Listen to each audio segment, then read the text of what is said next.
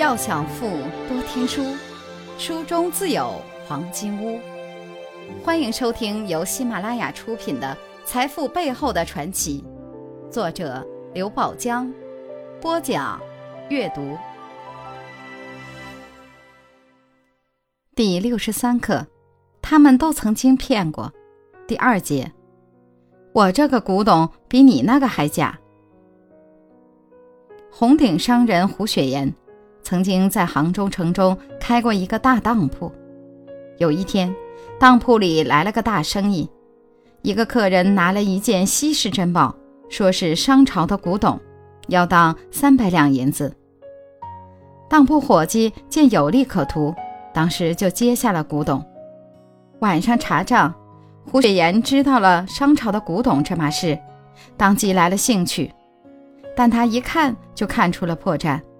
这哪里是什么商朝古董，分明是仿造的。胡雪岩没有责备伙计，也没有认赔了的事，而是让管事的通知全城的达官贵人，说明天请到当铺鉴赏商朝的古董宝贝，并备好酒席以示庆祝。第二天，全城有名望的人物都到了，酒席摆好，贵客坐定。大伙纷纷要求胡雪岩赶紧把宝贝请出来，一睹为快。胡雪岩对着一个伙计使了一个眼色，说：“去把稀世珍宝请出来。”伙计三步两步窜上楼，抱着宝贝就往下走，结果在楼梯上一脚踏空，连人带宝贝滚落下来，商朝的古董被摔成碎片。大伙顿时大呼小叫。唉声叹气。不一会儿，胡雪岩的当铺把古董摔坏了的消息就传遍了全城。第二天一早，宝贝的主人来了，他拿着三百两银子要赎回古董。按照当时的规矩，胡雪岩若拿不出宝贝来，就要加倍偿还。谁知胡雪岩收下银两，当即就叫掌柜拿出了所谓的商朝的古董。惊得那人目瞪口呆。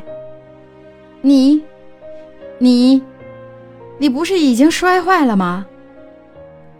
胡雪岩微微一笑说：“我摔的那个宝贝比你这个更假。”财富真言：对待狐狸就要比狐狸更狡猾。人光有真诚善良还不够，还得有智慧。如果您喜欢今天的内容，请点击音频右上方的按钮，一键分享到您的朋友圈。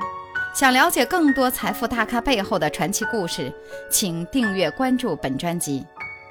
感谢您的收听，欢迎您在评论区留言互动，分享您在财富路上的成功故事。